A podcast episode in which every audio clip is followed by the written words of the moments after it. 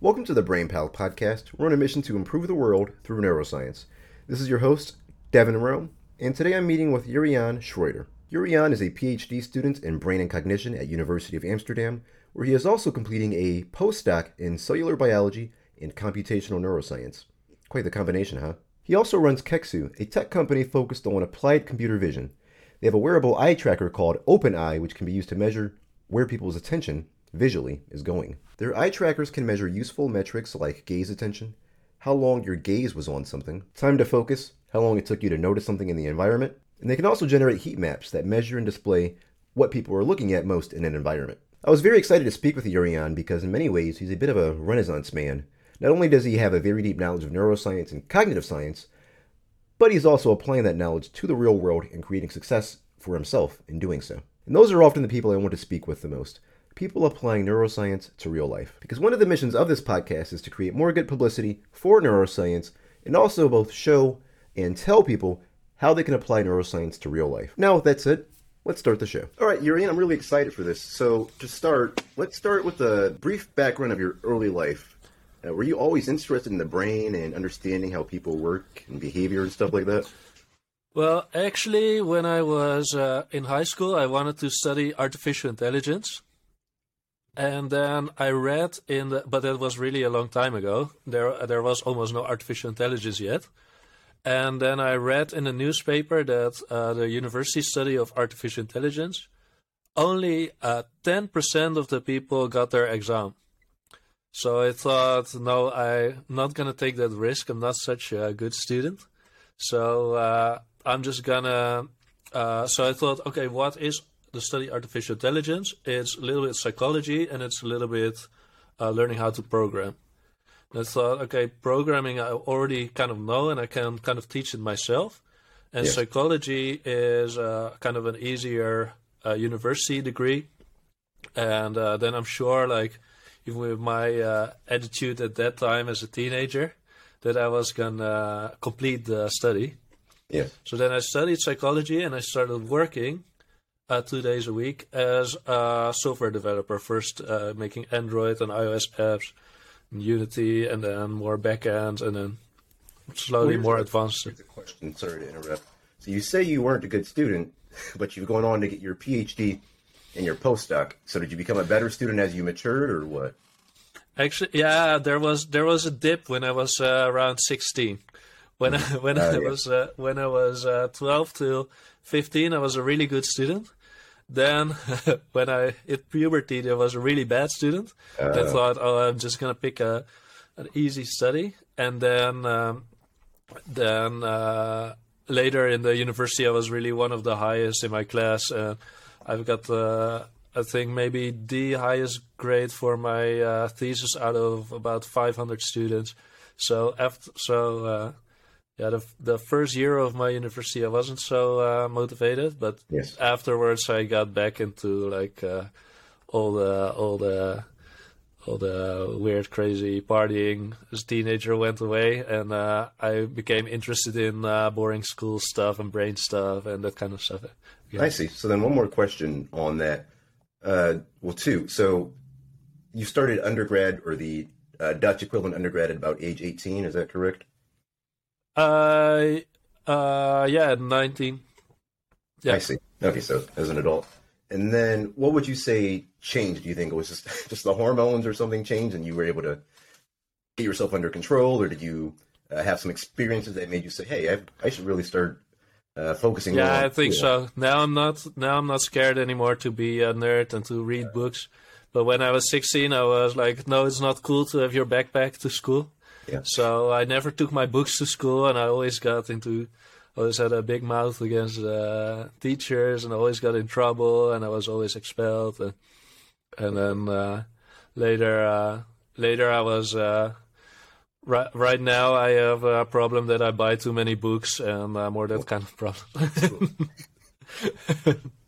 I see. So, would you say it might have had something? I don't want to spend too much time on this, but now I'm really interested. Would you say this had something to do with like your peers or the people around you? Uh, like in the do they call it gymnasium like in German in, in Dutch? What do they call that high school in, in, in the Netherlands?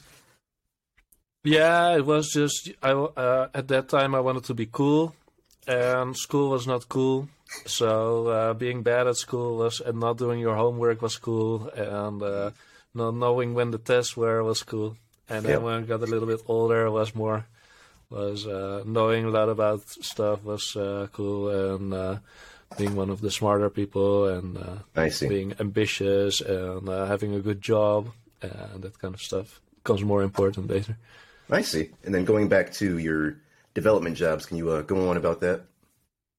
My my uh, sorry, man. Uh, your development jobs, you were uh, you said you were doing some Android development, right? Oh yeah, yeah, my development. Yeah, yeah. So yeah, I also I I had a I I made Android apps when just when Android uh, first came out, and that was really a time when uh, you could create a fart pillow app and then uh, get one million downloads, Oh, and yeah. they would pay eighty cents for that. So uh, that was I was a little bit later than that, Yeah. but uh, I had in total more than a million downloads. I was making uh, eighteen hundred euros a month for my own apps, Wow. and uh, the app that made the most money, I actually made that in four hours. So Really? that was really nice uh, time to be an app developer. And then oh yeah. someone heard that I uh, I could make apps, and then they hired me at a software company. And see. uh, then I uh, could experience, get a little bit experience in uh, software development. So around when was this when you were creating these apps? This sounds like had to be like 2008, 2009, 2010, or Yeah, I, I had uh, I made apps for the first Samsung. It was a Samsung S really? without a number. You, you don't even you don't look that old. no, I'm uh, 38 years old. Really? Well, you, I, I didn't even think you were that old. I thought you had to be like your early 30s. No, I'm really old. Like you're doing something right. Okay, so that's interesting. So, uh, you, in your youth, or I guess as you were getting deciding on your college major, you had some interest in AI, and then you decided that uh, psychology might be a good route. Uh, and then you got into this development. Did you always have some interest in like business and entrepreneurship? Yeah, yeah, yeah, yeah, yeah. So, I, so basically, all my life, I wanted to have my own company, and I wanted to do artificial intelligence. So it's, uh, I think that makes it easier, I guess, if you uh, if you just stay on the same uh, path for a really long time. Yes. Because uh, if you change direction all the time, then it's uh, every time you have to start again from scratch. And uh, and yeah, for me it was like I always wanted to do that. I was always very interested in it. And then uh, at the university, I did uh, I did at the university psychology. I did connectionism, and uh, that subject was really my favorite subject. Then I learned about neurons and uh, creating artificial neurons. And in that subject, they showed me how a Hopfield network could solve the Queen's problem. Mm. Uh, for anyone Tell who yeah, tell us about doesn't know what the. Queen's problem is, is uh, putting as many que- queens on a chessboard Mm. without them being able to uh, take each other. Mm. So, uh, they, so uh, yeah, uh, so any any path the queen can take is a path another queen cannot uh, take. Yes. So actually, what you do is make all the other uh, squares. You make them neurons, and you make the the connection to them inhibitory. So then, in a Hopfield network, they say like, okay, that place is a bad place to put uh, another queen. And I thought, hey, in that same way, you could solve a Sudoku puzzle. So then, uh, uh, the next lesson actually, I got to the teacher and said, "Hey, to- remember you told me about the queen's problem? I made a Hopfield network that can solve Sudoku puzzles." And uh, after that, he said, "You are the best student that I ever had in my whole career as a as a neural network uh, teacher." So then uh, we really change. became friends. And, and too bad the Sudoku solver is not online anymore because it was made in uh, Flash, an Oh, ActionScript. wow, wow. And uh, It's yeah, that's you're even that old. You don't look that yeah. And si- yeah, since uh, since two years it stopped working. Yeah. So now I have to create a new one in JavaScript. So I still because it's still uh, it's still used in the same uh, in the same class to explain what a Hopfield network is. so I still use it. And now actually I teach the, one of the class in that subject. So uh, yeah, so that that's really uh, one of my favorite things is is uh, building neural networks and kind of uh, uh, simulating the brain and building that kind of stuff. I see. Okay, and then before we move on to your education a little bit more, did you always have like some interests? Or what I'm what I'm getting at is like, what was it that got you interested in entrepreneurship? Was it? Do you think it was natural, or did you have? Were your parents entrepreneurs, or were there entrepreneurs you knew, and you were like, "Wow, I want to do that"? Um. Yeah, of course, it was also a little bit because I was making apps. So then I was always mm. making a little bit of money with my own company. So yes. you have to have some kind of uh, legal entity to get paid from that app. So I basically already had a company from a very young age. But I always also just so I also sold T-shirts and uh, yeah, I always uh, I always kind of had small kind of business ideas and things next to uh, next to my uh, education. So I always uh, really liked it. I see. So it's kind of like you had been doing it so much that you really understood that you liked it and you wanted to keep doing it. Yeah, yeah, I guess so. Yeah, yeah. But I, I was always talking about it. I was always yeah. talking about, oh, I'm going to start my own company. I'm going to start my own company. And then uh, everyone was saying, like, yeah, one day he's really going to be a millionaire because he's always talking about starting his own company.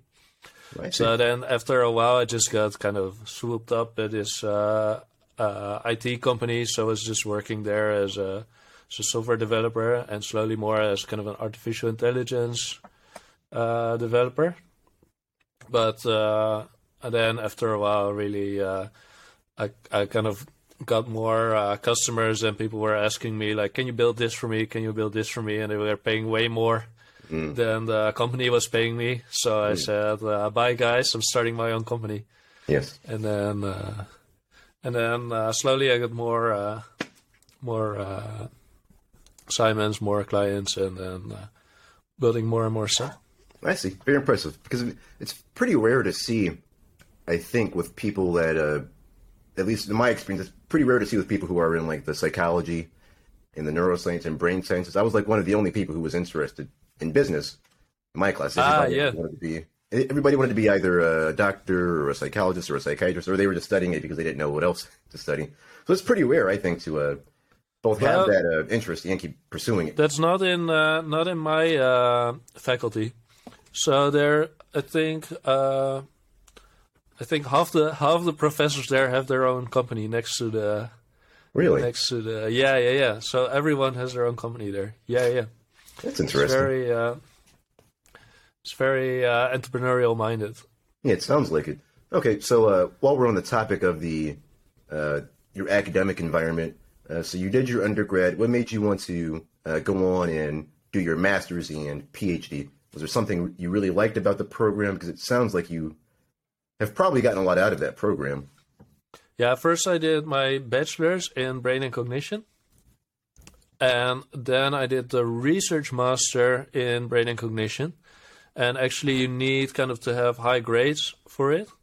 And you need to be, uh, as like, there's uh, 500 people each year doing psychology and maybe 30 or 50 people each year uh, being allowed into the research master. I see. Let me uh, ask you so, another question about that. Yeah. Uh, this maybe sounds like something that will be would be unfamiliar to a lot of people. So it sounds like you did a, a master's, and then there's a separate research master's. Is that correct? No, the the normal master's is one year, and the mm-hmm. research mas- master's is uh, more difficult mm-hmm. and is uh, two years. I see. Now, is that a so program you did after the master's? Uh, no, no, no. It's instead of the masters. Okay, so I, it's like a a masters for the for the smart kids. I see. Yep, of course. And uh, and I really like that way more because I was always already doing subjects from the research masters because uh, subjects were just way nicer. It was uh, more complex and more uh, interesting for me. So uh, it was really a natural choice for me to do it. I see. So it sounds like it was a relatively, based on what was happening, it sounds like it was a relatively easy simple decision for you to say, okay, let's keep going. Yeah, yeah, yeah, yeah. Yeah, and then uh, my PhD, I, I uh, did my PhD next to working as a software developer. So uh, I only did it two days a week. And uh, so I was already working, but Yeah, it's yeah, it was always it was a little bit much because I was always uh, working and then I was doing my PhD and then I was interested in starting my own company, so I was always so doing Yeah. a lot of side projects. So uh, it got a little bit more relaxed when I started making enough mo- money with my side projects that I could uh, kind of just focus on research and uh, and uh, company. I see. Yeah, we'll have to talk about if time permits. We'll have to talk about your time management systems because that sounds like a lot to be doing. Yeah, yeah, yeah, yeah. Okay, so Yeah, then my, uh, PhD, uh, are you currently in the postdoc, or are you uh, have you finished the postdoc? Well, I'm actually kind of in between. Like, I still need to finish the last bits of my PhD, and I already started with uh, postdoc. Well, you can't really call it a postdoc because I still need the official uh, diploma. I see. But now with time management, it is a little bit uh, because I kind of I used to have like certain days for the university, and now those days I'm already doing my postdoc. And now in the weekend and the evenings, I have to finish my PhD. So it is a little bit. Uh, I will be really happy when I uh, finish my PhD and get my weekends back. So that's uh, for time management. Yeah, it is. Uh, it is. Uh, it's easier just to do one thing. If Of you, course. if you want to, you want, yeah, it's hard. It's hard to do one do thing. time I mean, management good. You don't do what I do. Yeah, of course. Yeah, I mean, it's hard to be. It's hard to do one thing well. If you're doing th- three things, that's Yeah, but I- complexity. I do think it's. I always think that I'm really glad that uh, that when I just started, uh, that I always kind of did work and university and my own projects at the same time because I kind of always did it. Because I worked two days next to the university, and in the university I always had also my own uh, startups. Yes. Uh, so I kind of always kind of did that, and I think because I did so many things at the same times all the time, it was really difficult, and it was really uh, it was really uh, difficult to to do it. But I also it also taught me how to do it a little bit, so I did get used to it. And then when you have your own company, you always have like a lot of clients at the same time, a lot of projects at the same time, and you're always uh, like you don't have to do all of them yourself, but you have to have them all in your head at the same time, kind of uh, all the different uh, deadlines of all the different projects.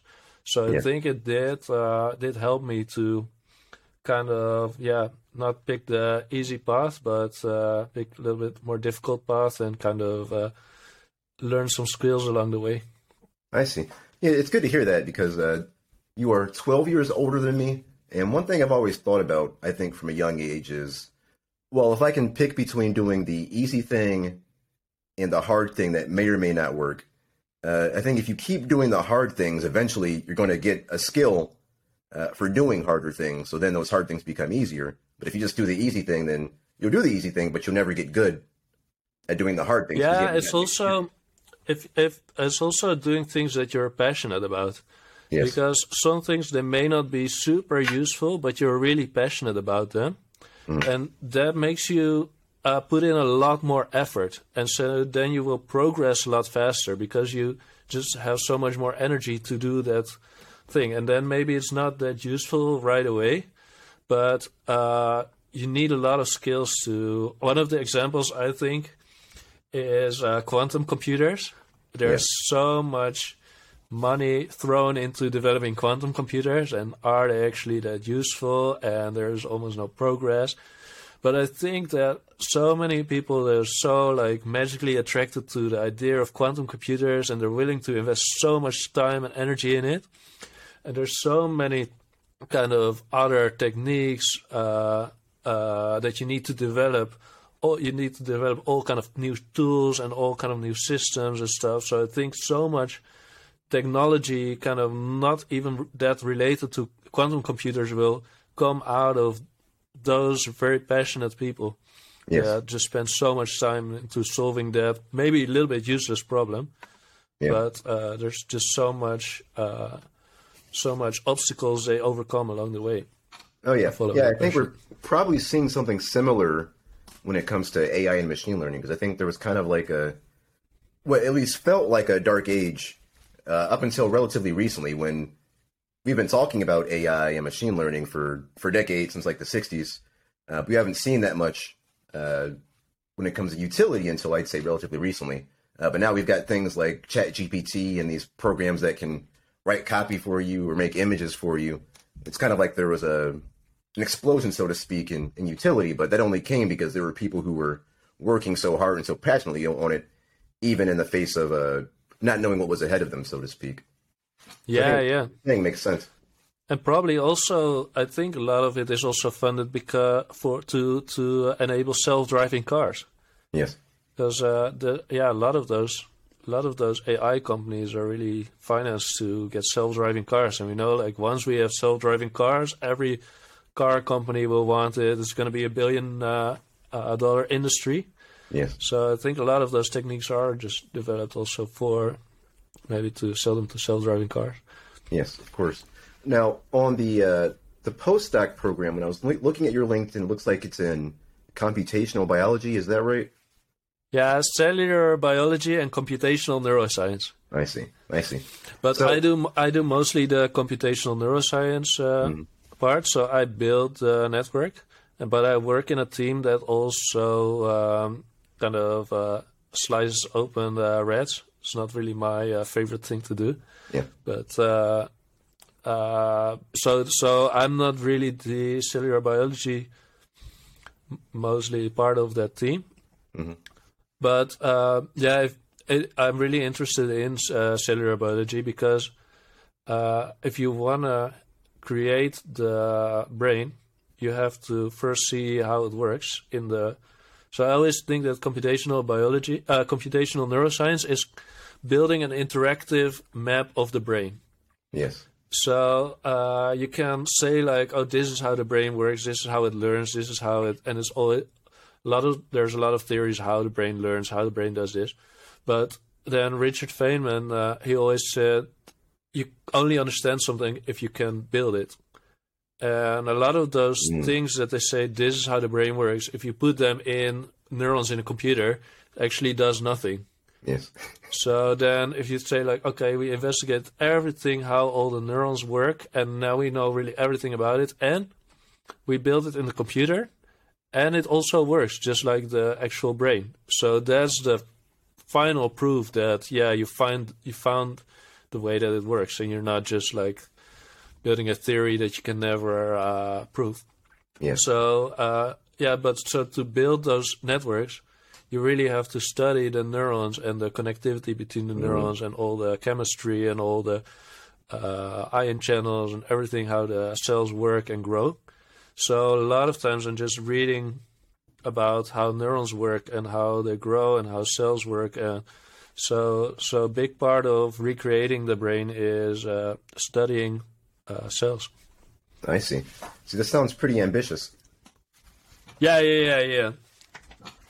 So it sounds yeah, like, well, it's uh, it's a, a, lot of a lot of uh, studying how neurons work is also kind of hobby interest and how cells work. But uh, so you, yeah, you don't need every little detail for the for for it to work. Actually, it's also dependent on what scale you build the brain. So yeah. if you if you want to build a model of uh, 20 neurons, you will mm. want to have every detail of those neurons correct. Yes. But we're usually building uh, neural networks with uh, at least a couple of thousand neurons. Mm. And then you're not focusing that much on the details. You're more focusing on uh, learning algorithms and on uh, on different kind of different types of spiking neurons. So uh, then you, yeah, then we kind of look into um, uh, what brain areas have which type of neurons with which type of spiking properties, and then we try to get the exact the same uh, amount of uh, this type of neuron, that type of neuron, and kind of get the exact same mix that you find in the brain, and try to wire them in the same proportions that you find in the brain. So that's kind of how we like slowly try to recreate the brain as uh, as close as we can. But it's always you always have to pick a certain uh, zoom level. So, you, so the for instance, uh, ChatGPT, it is a huge, huge, huge uh, network. Yes. And you could say, yeah, that's the biggest neural network that we built, really close to how the brain works. But the neurons in that network are so oversimplified that you might, are they still neurons? They're like they're basically a dot matrix multiplication and Yeah. that's about how close we still are to neurons. So yeah, it is. They also have connections at weights, but it's it's more. They're na- they're looking more into how can we still keep kind of the concept of neurons, but make them as close to how the GPUs work instead of how close to the how the brain works. I so uh, it's it- you you can make a huge network, but then you have to really build it so the GPU is happy about it. And if, uh, if what you're listening, you might want to be taking notes. I want to take some notes right now. But go on. Oh yeah, yeah, yeah. Just for the listeners, you might want to take some notes. so go on. So we were talking about how talking about the from the GPUs. Yeah, so now I, I'm um, I'm building uh, two neural networks, and one is a spiking neural network. So then, actually, uh, we have a thousand iterations per 2nd and uh, the, so we have one time step every millisecond. And if you want to show the network, for instance, one image, you will show it for one second, and then you have a thousand time steps. Then another network, uh, we oversimplify, we, we not oversimplify, we simplify the neurons a little bit more. We say, well, they don't have spikes, they don't have more or fewer spikes, but they have just one value. So then you don't need to show the image for a thousand iterations. You just show it once, calculate the network. So, uh, so the spiking neural network is a thousand times heavier for the for the computer to simulate than the a little bit more kind of um, a little bit more uh, simplified version of the brain that's still kind of realistic. But for this for the spike neural network, we are, for instance, very interested in different uh, brain waves that we simulate, like theta waves. Uh, we're simulating theta waves uh, mainly, and you cannot simulate them if you don't have spiking uh, neurons. So for some things, if you want to simulate them, you have to have spiking neural networks. Yes. But um, uh, yeah, but if you if you just say okay, they're, they we just take the average of spikes in uh, in hundred milliseconds and we just give it a value, then it's a way easier to calculate for the computer. So then you can create a thousand times more neurons on the same uh, computer hardware, and uh, then, for instance, in the network I'm simulating, the the connections they can move, they can detach, attach, and they can move around, and that's kind of how we learn in the brain is the connections constantly the axons constantly attach and they detach and they try to find a better spot and then after a while that kind of uh, so that's how the net, so that's how the network learns is that axons go into different places and form connections there with a synapse with a certain weight. And for instance, for networks like ChatGPT, they don't have axons that can move. They just have things connected in a in a kind of uh, small world type of way. So if you let the axons move for a long time, they will organize in a certain way to don't be too long, and then they, you have kind of so in ChatGPT they just say like, okay, we're just gonna hard code that uh, architecture, and we're gonna also make them an exact kind of uh, matrix uh, matrices that uh, is uh, lightest for the GPU to calculate, and then we're not gonna move the axons. Just these things are connected, and then we only uh, change the weights of the synapses. So that's already like uh, a little bit uh, simplification. Yes. And uh, then, for instance, in the brain, if you uh, have a you have a learning rule, and in the brain, the neurons don't know the values of the other neurons. So if the neuron wants to learn, it can it only knows about itself. So it can only lo- uh, use local information. Yes. Uh, but you can train a network way faster, more efficiently, if you just have it in a computer and well, you know the value of every neuron, you know the value of every weight. Yes. So you just have a teacher signal that uh, knows the state of the whole network. It knows the wrong answer and the right answer. It like we we don't know the wrong and the right answer. We maybe after 10 minutes we find out like oh we hurt ourselves but we don't not every millisecond we get like oh they were good this was bad this was good this was 98% good or this was uh, at the so uh, so they're kind of you're kind of cheating Yes. With uh, networks like ChatGPT and optimizing it, especially mostly for the GPU, and that's why you can uh, kind of get higher performance. But it's not a good. Uh, comp- it's not for computational neuroscience. We would say like, yeah, it is kind of cool that we have these big neural networks, but they're not models of the brain. The brain. Yeah. So it's kind of like we ain't seen nothing yet. That's what it sounds like. Yeah, it's kind of like okay, we uh, looked at birds and we built a jet fighter, Yes. but we don't know how uh, wings work. We don't know how feathers work. We don't don't know how the flapping mechanism works. And then like someone else like, yeah, I built a propeller, and uh, yeah, it flies. It's kind of based also on like air and, but uh, yeah, so. So the, the the neural networks you see now are mostly just kind of uh, jet engines, and uh, and in computational neuroscience, you really try to recreate uh, a bird basically with feathers and and how find out how birds can fly and not how fast we can fly if we just uh, can use anything we want, GPU clusters and and uh, like a 16 million uh, dollar training budget and uh, train it on uh, the whole internet. I don't think any kid is trained on the whole internet. Yes. it's just uh, course. so. Uh, I see. That's yeah, a very so good that's- metaphor. That the birds versus planes is a very good metaphor. Uh, this is awesome. So for the people who are like uh, in neuroscience and psychology, if you're listening right now, this you're hearing firsthand uh, the utility of neuroscience to uh, AI and machine learning. All right. Now, uh, with that said, uh, I might have some more questions about your um, about your academic program later. Uh, for now, let's move on to uh, Kexxu and your business. So uh, you started Kexxu in 2020. Uh, so how did you discover that opportunity, uh, like that business opportunity? Yeah, so actually, I always had the company Kexxu.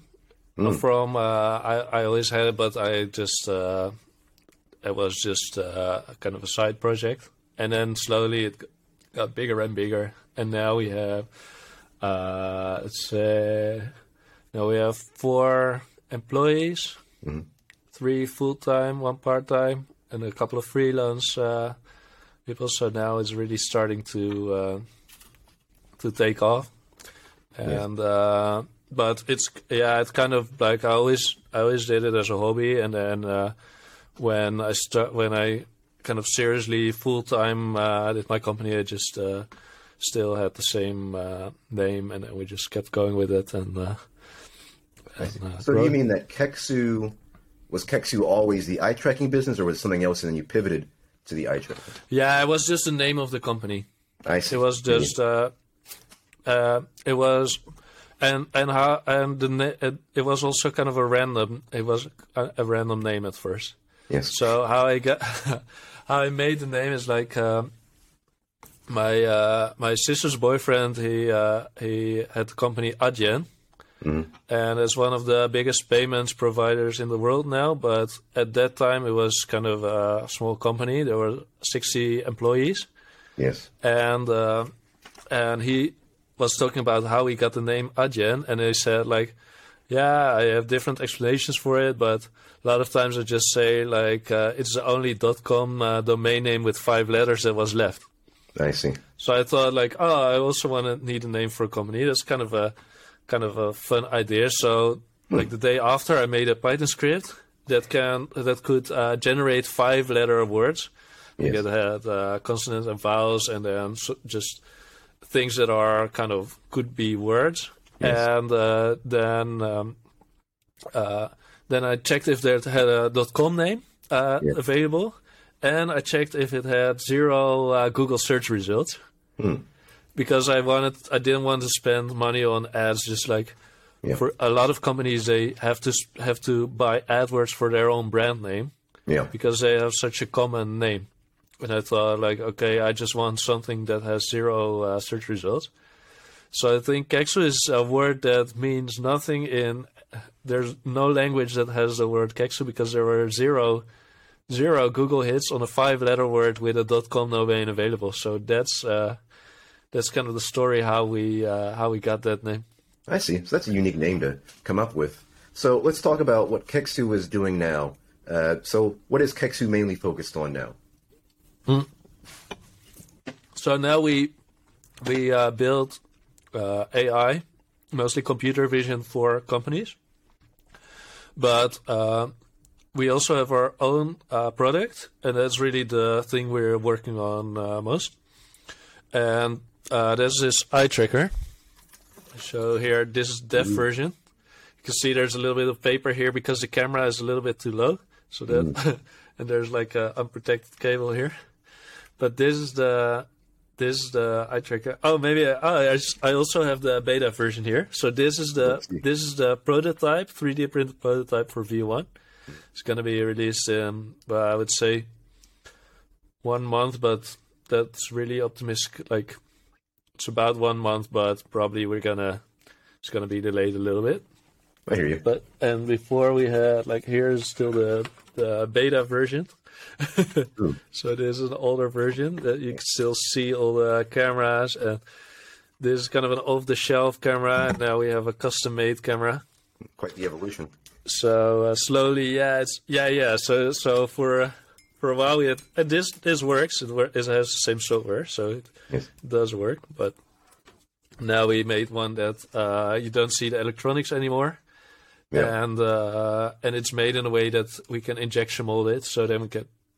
So we now have an order for uh, 100 of these uh, plastic uh, glasses, and we have 100 of these cameras, AI tracking cameras under 20 frames per second. And uh, these are still off-the-shelf cameras, but really cool. Uh, so slowly, it's yeah, it's really yeah, it's really nice to to start with a prototype and then work uh, work more and more and progress kind of to uh, first we had a proof of concept then we had a beta version and then uh, we got some funding for it and then uh, uh, now we're developing the V1 version, and yeah, so for the next uh, next two months, I'm really like, if if after two months we have the V1 version, like in a in a box and uh, injection molded and with uh, custom electronics that we built and with software working and uh, can just order it on the website and it will work and it will connect.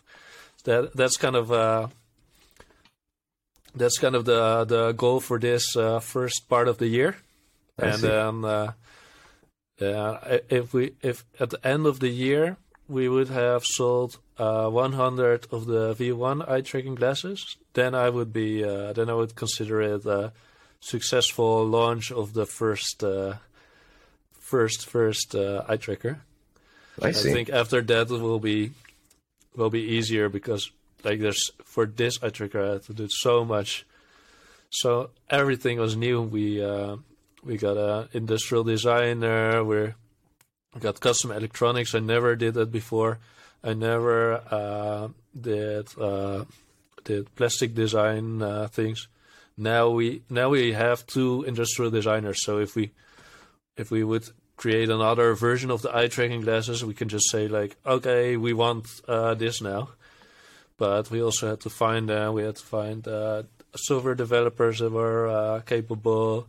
We I, software building a software and an app that was I already did that before, so that uh, that is relatively easy for me. But uh, getting an office, hiring people, contracts, giving people stock options, and everything is there's so many new new things that you have to uh, that you have to learn when you start a company.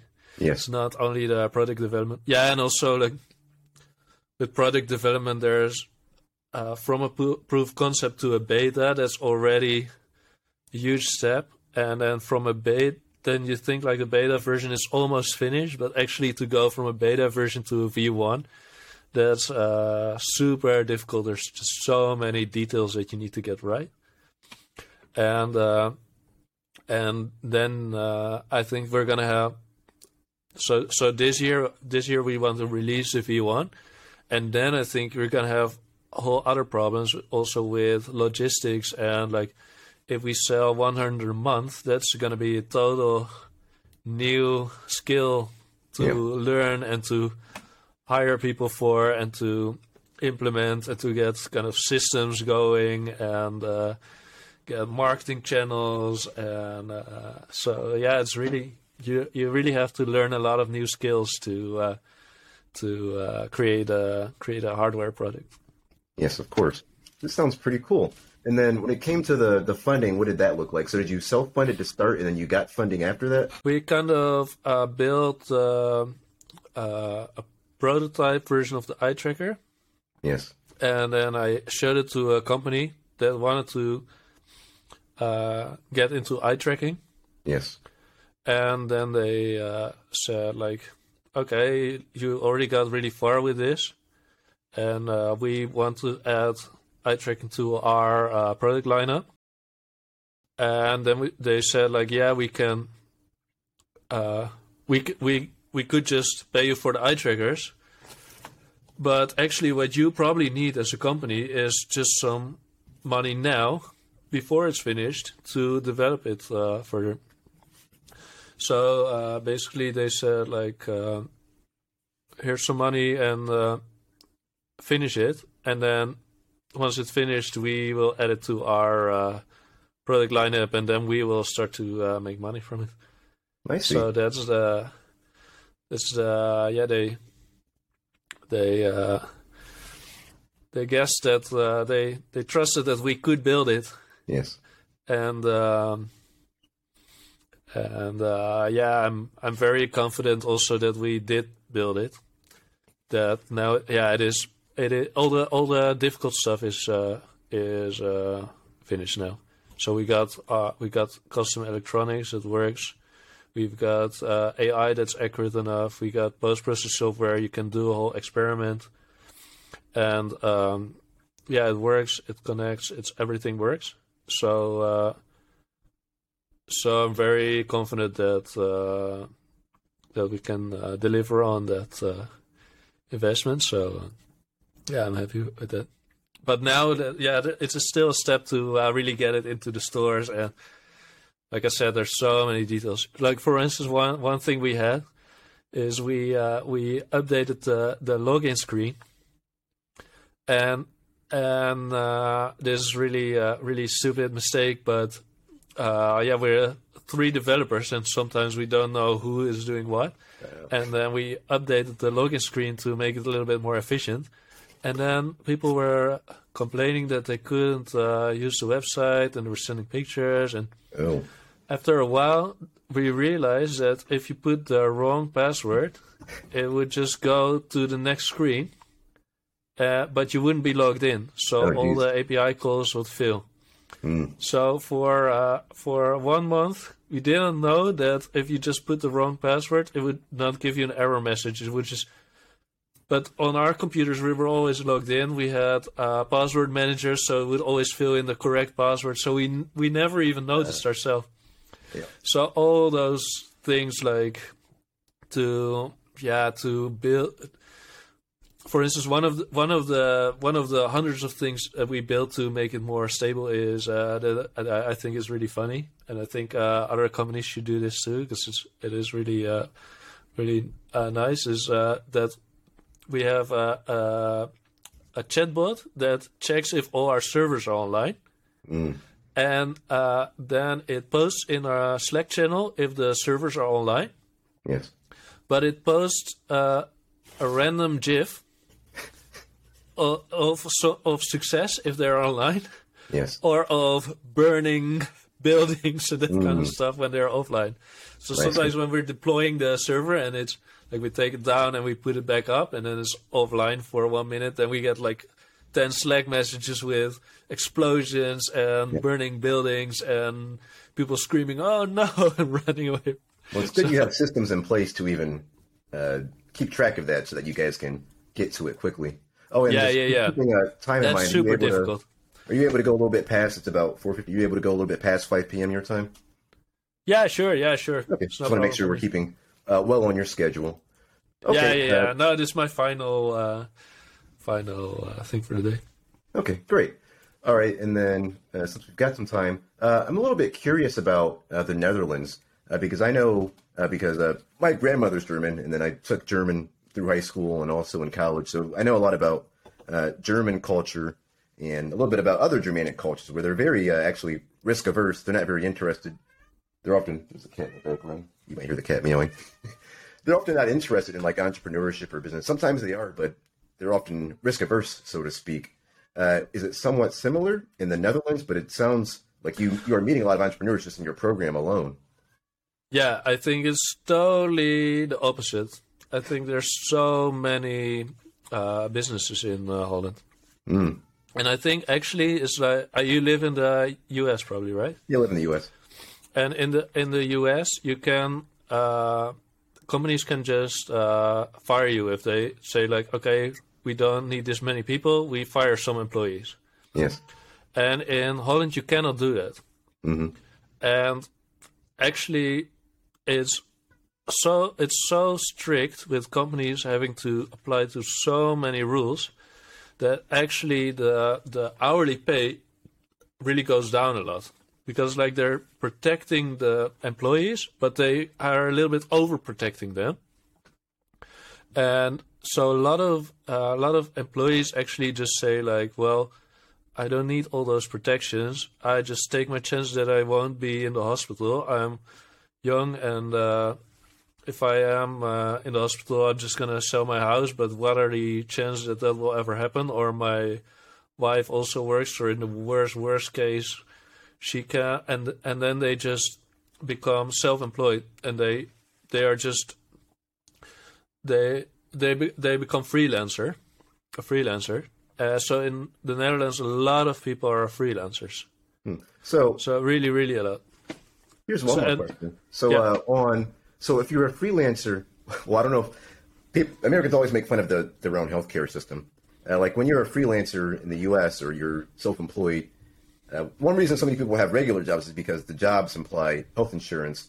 Uh, but it sounds like you guys have like some sort of universal health care where even if you are self-employed or a freelancer, you have Yeah, it's the same. Uh, yeah, the the the only thing is uh, when you're when you're not capable to work anymore, then the company has to uh, pay uh, for three years or something.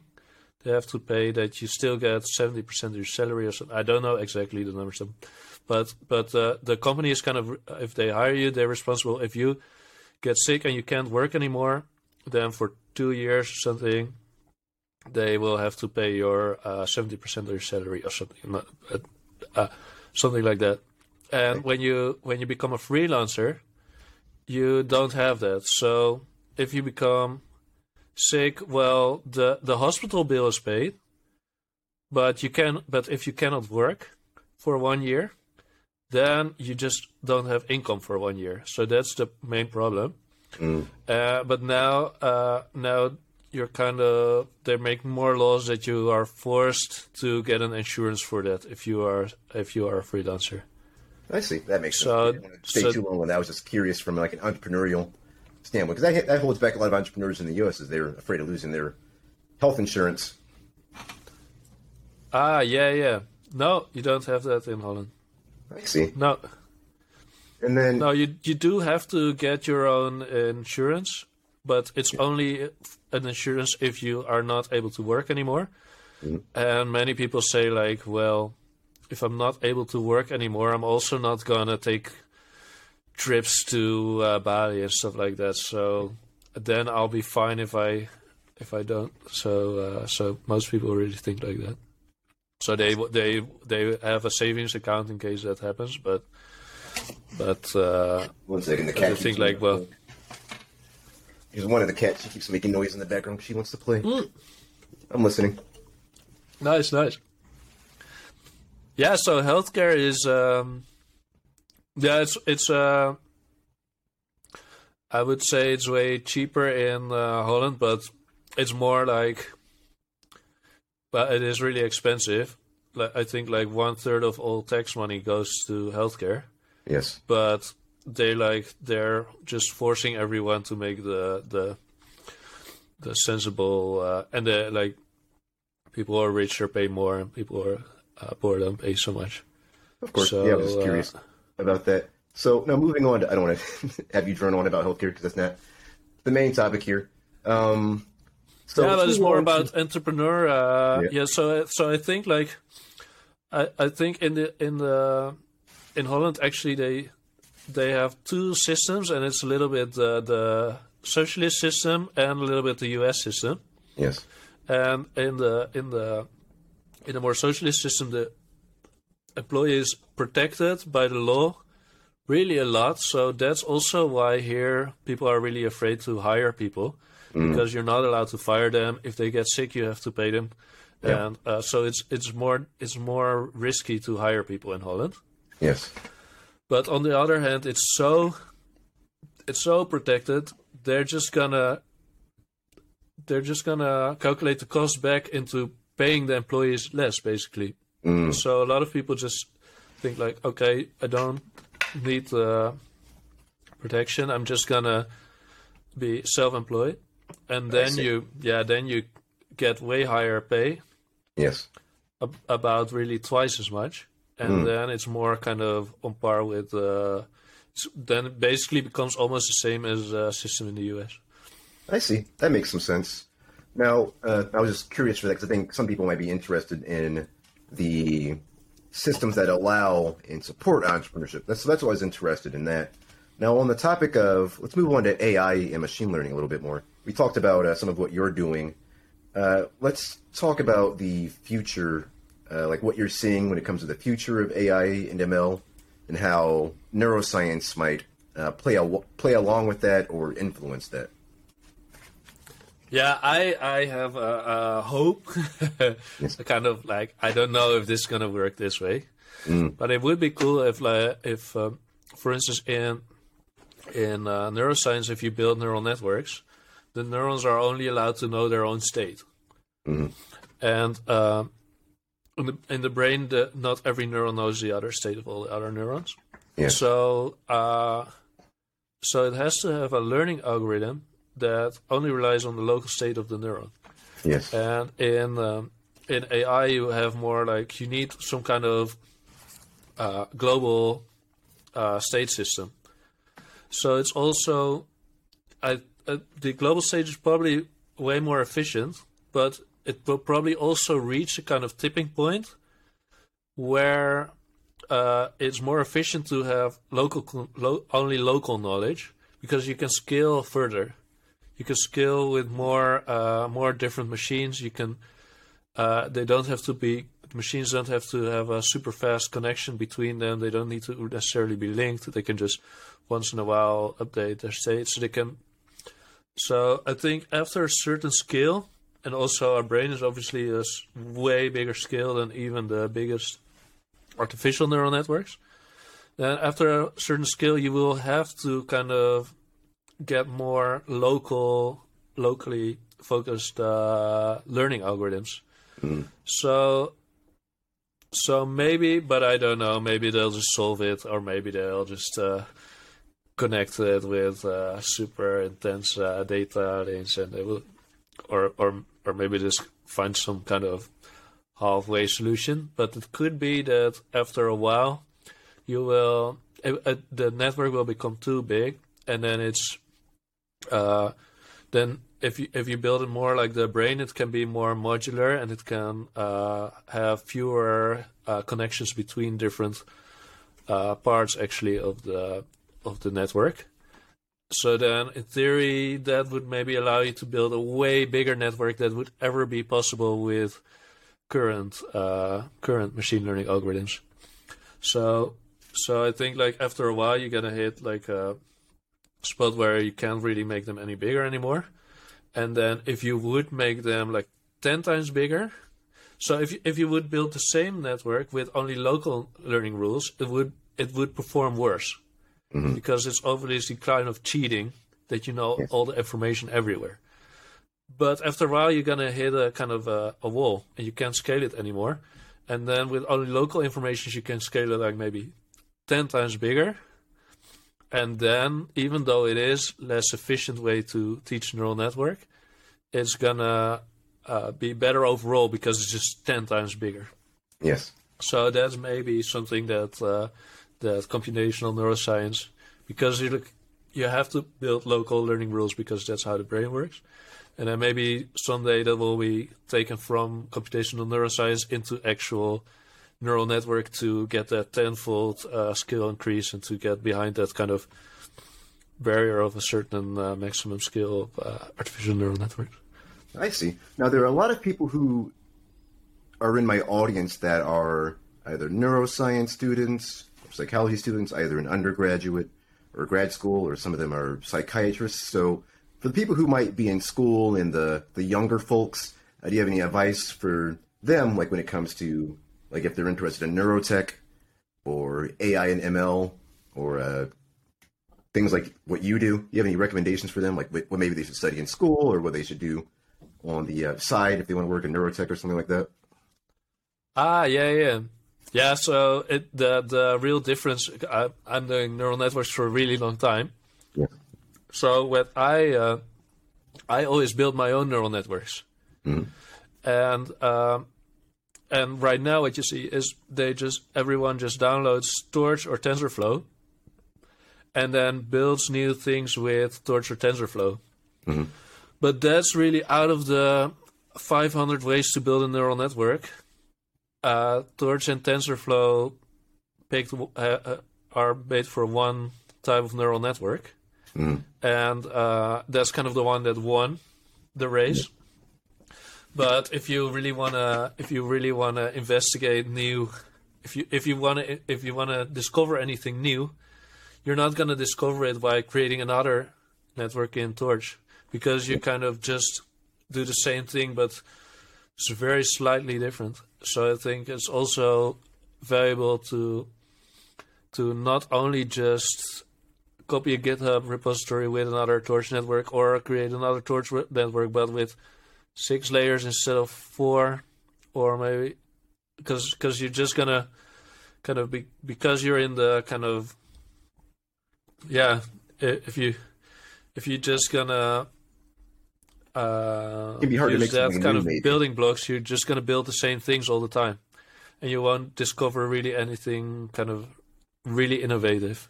So I Yeah. think so. Uh, so it is nice also just to try to build your own uh, neural networks. Mhm. And uh, before you really needed the GPU accelerated and CUDA cores and stuff like that. But right now, if you if you run the the neural networks that kind of started the deep learning revolution, right now CPUs are so fast, and you could even they if you would run the same network on a CPU now on a decent computer, you would it would still probably be faster than uh, when they build it on the GPU then.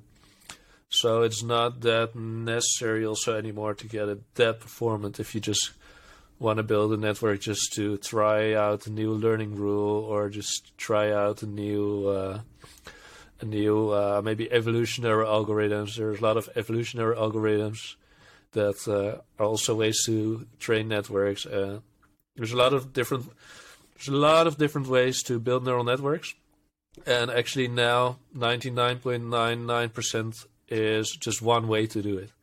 So uh, there's also a lot of other uh, things to explore.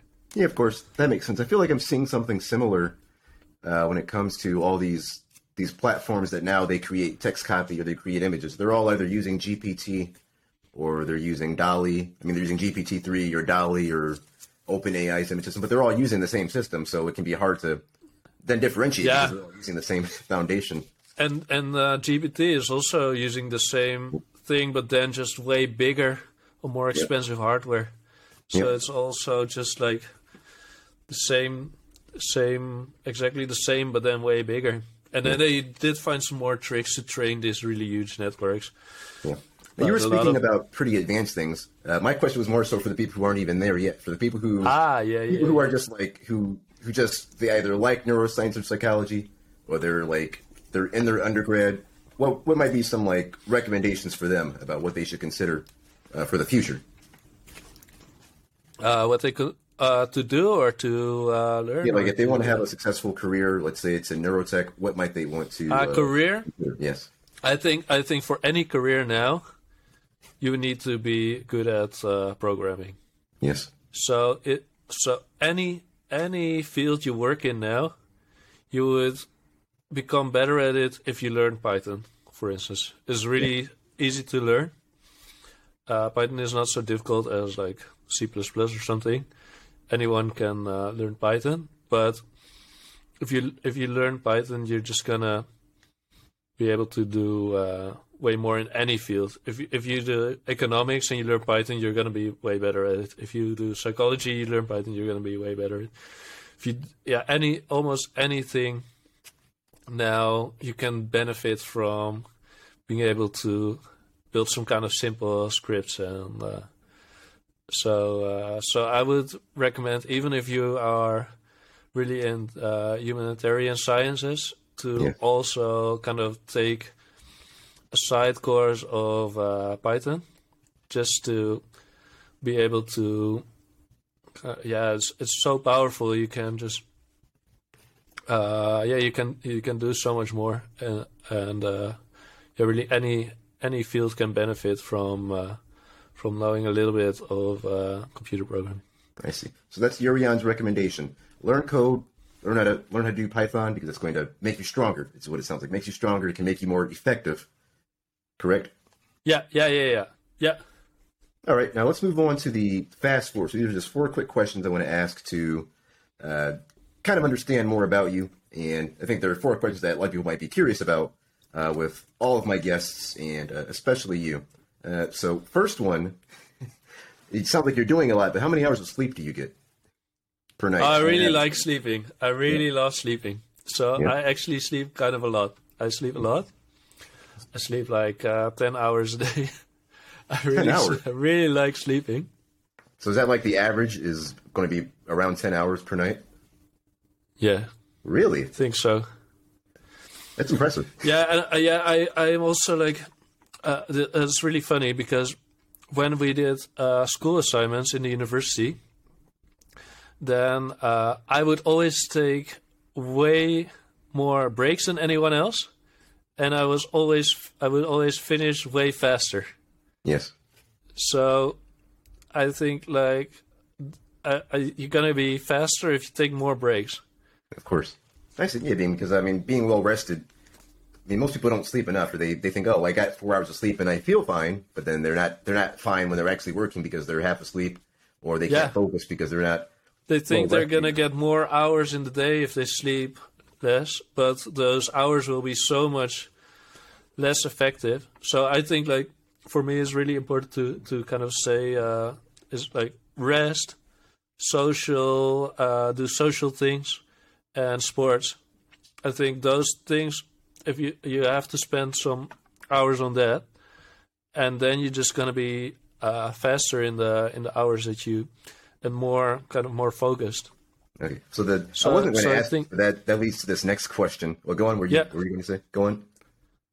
Yeah, yeah. So, so I think like sleep uh, to sleep less and get more hours in the day. I, I think like it, it. You, I think you can only focus for maybe four or six hours a day. Yes. And if you can focus for four hours or focus for six hours, I think it's depending on if you do a lot of sports, if you do have a lot of social things, if you get enough sleep. So that will really say like, oh, you can focus four hours or six hours. So if if you live really healthily, then you can focus for six hours. If you if you don't sleep enough, you can focus for four hours. I see. See, this is this is really cool. I, I was not expecting you to say seven. So that leads to my next question, which I wasn't going to ask, but uh, how often do you exercise? Because it does look like you're in, in good shape. So do you make a lot Oh, of time for exercise? Yeah, I play uh, tennis and I uh, go to the gym, but uh, not really extreme. Uh, just uh, I, I I do uh, I do try to not eat sugar. I so I always have like this. Uh, I think it's the greatest invention: zero sugar. Ah, I think like uh, can have the best of both worlds, and we can uh, have that nice taste of uh, sugar, and we cannot like be trapped like the like the moth in the in the environment that suddenly has a light bulb somewhere. Interesting. So I think that's a really good expecting to say invention. ten hours. So you, you do ten hours of sleep, and you still have time to you make some time to do some exercise because obviously you're. In, I don't know if it's just the net. Most Americans are fat, so I mean maybe you're probably like the average average uh, healthiness Nah, for yeah. uh, But that's also that's because like I've been to the United States and that's just if you go to there's just no healthy food there. yeah. So that's the problem.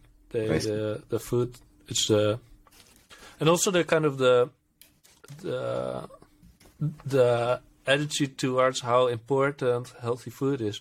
So I think like here um, here you, to eat sugar things with sugar for breakfast is really like then you're really like messing yourself up. Oh yeah, it's, it's such a common thing in America. I don't want to Yeah, the, whole the whole image there is like yeah that's kind of normal everyone does it yeah, people eat like cereal, sugary cereal, or pancakes, or or strudels Yeah. for breakfast here. Yeah, yeah, yeah. if I'm in the US, I also do that. I think it's like super nice. But Yeah. in in Holland, if you would do that, everyone will like go will look at you like, "What are you doing? You're Yeah, that's so unhealthy." It's and Right. not not that they think like, "Oh, you're gonna be fat," but it's like, no, that's super unhealthy. yeah, of course. And also, if I I had uh, friends uh, from the United States here, if I would eat dinner at them, they didn't have uh, vegetables with their dinner.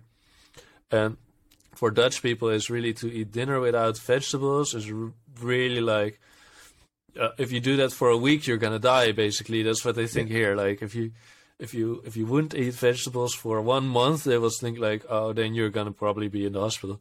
And in the United States, I don't think it's it's like either you're a health freak and you eat only vegetables, Yeah. or you don't uh, care about it. So it's like uh, it's uh, yeah, I think it's just a whole uh, yeah, and, and all the all the supermarkets are like that. So it's only vegetables and fruit everywhere, and uh, and uh, almost no sugar and salt. And then I was in the U.S. and I tried to eat something with tried to find something that was not fat, sugar, or uh, salty. And I was looking for two hours, and then I gave up, and I just got uh, a donut or something. Right. But You're it's here just, first. uh, yeah. Stay healthy. Stay healthy. Stay wealthy. yeah, but I don't think you need to be uh, super healthy for. Uh, Well, you are compared to I most think it's just uh, I think it's just the environment. Like also for if I, I never I if I have chocolate in my uh, in my uh, room, then I will eat it. At some at a certain point, I will be hungry, and I will be too lazy to go to the store, and I will eat chocolate. Yeah. And then I'll become fat. So what I do is like I never keep chocolate in the house, but I put fruit everywhere. So then I'm, Mm. when I'm hungry, I'm too lazy to go to the store. I have to eat that fruit. Oh, And I think like on a way bigger scale, it's kind of the same. Uh, Just the other in, uh, Holland, but I think like Holland, Holland is one of the of the weird countries that are super skinny. So I think like all the Well, so tall. also all the countries around us are really fat, and every, everyone's getting fatter.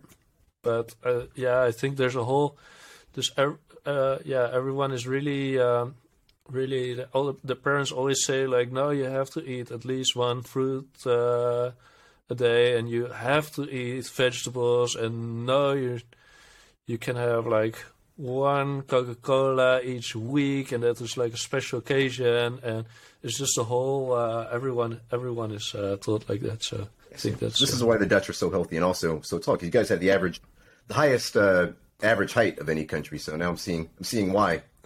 Okay. yeah, let's and uh, and on, only uh, in the seventies or something, the people in the U.S. were taller than uh, in uh, Holland. Yes. All right. And then the next question I have is, uh, let's move on to this one. Uh, sometimes people like people often like to ask, "What's your favorite book?" Because, but a lot of people don't have one favorite book. So let's say your one or two favorite books that you like a lot that were very influential. If there's Uh, one, one of the fine. books that I always recommend to everyone, because no, because because there's a lot of like, uh, the ten thousand hour rules and uh, all the same uh, books. But one of the books I really recommend to everyone is the Undercover Economist. Undercover And Economist. almost no one knows about it, but it's r- super interesting. And it's uh, it explains all kind of very it, it explains economy that it's nice for a consumer. For instance, it explains why you always have different prices of certain and they, why they why for instance some things are this price and that price. And yeah super interesting. Then you, you will start to look at the world really totally different. And uh, and it's also super funny to read it's very uh, written really nice i see so, so undercover uh, economist yeah yeah yeah all right and then next question um, what are uh, just give me a maximum of three. If you have just one, that's fine. But let's say a maximum of three habits you would attribute to your success. Um, never giving up. I think that's uh, that's. Uh, I th- I think it's really a problem for me sometimes, but it's also a good thing. I don't believe you, but go on.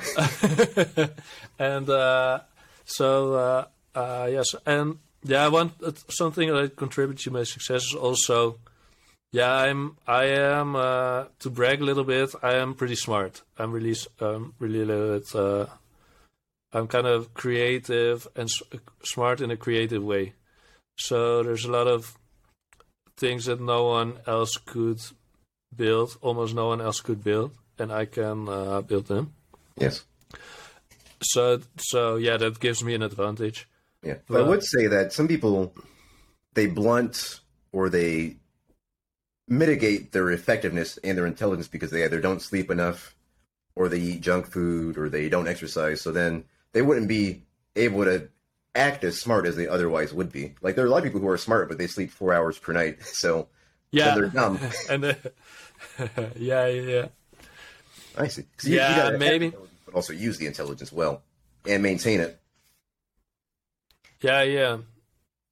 I see. So we've got yeah, uh, maybe, but yeah, I think also if I would just uh, be very unhealthy, I would still just be uh, like I'm also I'm also bad at a lot of things, but that's one thing I'm good at. And I don't yeah. think all successful entrepreneurs are smart. Yes. Like some people are maybe like really good at uh, reading people, for instance. I'm not really that good in that, but like in building uh, technology and kind of getting creative mathematical solutions to uh, problems that I'm really uh, like like uh, like if you show me oh you can make a neural network that can solve the queen's problem and the next week I have built one that can solve a Sudoku puzzle. There's just like not so many people can do that. Maybe one percent of the people could do that. Uh, so I think that gives me an advantage. That's one of the. I see. So we've got and, some uh, natural intelligence and also never giving up. It, yeah, and I think, but I think, and uh, the third, uh, the third uh, thing that is that I am really uh, engineer, like computer nerd. Yes. But I, uh, I also really like uh, a lot of my friends are sales guys, and uh, I'm also, I'm also kind of uh, a weird combination between both worlds. Yes. So um, when I when I at a, at a certain point, I thought, okay, I like startups. I want to work at a startup, so I'm just going to find a job at a startup.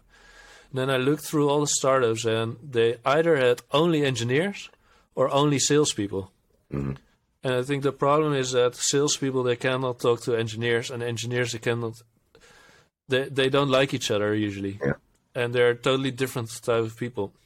And yeah, so you have a lot of companies that have either only engineers or only salespeople. That's at least that I, that's what I found when I was looking for a nice startup to join. And uh, with me, I really like I really like both. I'm like uh, super interested in mathematics and in computational neuroscience and that kind of stuff. And uh, but a lot of my friends are uh, salespeople, is uh, bragging about money and that kind of stuff. And I think like a lot of people who are interested in mathematics they really don't like that uh, those kind of people so i think that's that that also if you if you want to start a startup you really have to do everything so in a bigger company you you can really specialize a lot in one really specific thing so uh, for instance uh, you can do only recruitment or something or you can do only uh, devops but in yes. a startup, you really, if you start from the beginning, you really have to do everything. So then you have to really be comfortable in all kind of different environments. You, uh, talking about servers, talking about computer programming languages, but also doing recruitment, also talking to salespeople, customers, and uh, also doing uh, accountancy and also uh, uh, think about stock options, that kind of stuff. So a lot of different uh, things. So you have to be really all round. Mm-hmm. So you would say maybe one habit that you have that maybe others want to consider is considering the other sides of skills, like considering both the hard skills, like the engineering and development, but also being considerate of the softer quote unquote skills like communication, marketing, and sales. Is that what you mean? Yeah, yeah. I don't I don't know if I'm necessarily good at communication, if that's really my skill, but I do like people who are good at it. Yes. I think that's the main difference. So mm. I d- I don't necessarily have to do it myself, but I do hang out with those people, and I do like if they're at, I do like to collaborate with them. And so it I sounds like it's important to recognize the importance of those skills and not be uh, ignorant of yeah. those skills, basically. Yeah, and get kind of a group of people together with all kind of diverse skills, and not just a group of only engineers or a group of only salespeople because it's just so much stronger team to have one engineer and one salesperson than to have two engineers or two sales uh, people. Just those, uh, the, the, yeah the if you want to build the, the strongest team, you wouldn't say like, okay, we're gonna build a team, we're gonna have twenty engineers, or we're gonna have twenty uh, lawyers now you would say like, okay, we need, we can have 20 people. Okay, we're gonna have a couple of engineers and maybe one uh, or two people who are better at design, and then we're gonna have some salespeople, and then maybe we're gonna have a lawyer just in case like to get all the contracts really uh, really perfect, and then we're gonna have uh, this kind of person, that kind of person. So so if you if, so a lot of a lot of people really only like one type of person, and they're not open minded to, to anyone that's uh, that thinks differently than them. Uh, so they, they just form groups with only engineers, or they form groups with only salespeople, or only designers. And I think if you want to start a, I think in a bigger company that's fine, that's perfect. But in a in a start in a small company when you're just like six people, then you really have to have all kind of different talents in the same uh, in the same group. I see. So it sounds like assemble a team of diverse skill sets. Yeah, yeah, nice. yeah, yeah. Makes sense. All right, now to wrap up, uh, if we want to find you or connect with you, where should we go? I'm on LinkedIn. Mm-hmm. Uh, Jurriaan Schreuder. Uh, yeah, I don't know if the if I can put the name. Uh, it's a it's a really unique name. Yeah, it's K. Can you spell that for us? Uh, K E X X U dot com. All right, it's kexxu.com, and then I'll put a link to Jurriaan's LinkedIn into the uh, show notes, and also a link to Kexxu in the show notes. And if you want to connect with him, connect with him on LinkedIn. So, Jurriaan, this was awesome. Thanks for joining me and sharing so much. You shared a lot of information. Thanks for uh, giving us some extra time. I really appreciate that. Uh, so, thank you. Yeah, it was really fun. Really nice. Uh, yeah, so thank you for the for inviting me. And uh, see you around maybe in next podcast. Maybe in a year we'll do a follow up and see uh, how far we uh, came in the meetup. All right, it's been my pleasure. Thank you. Sounds good.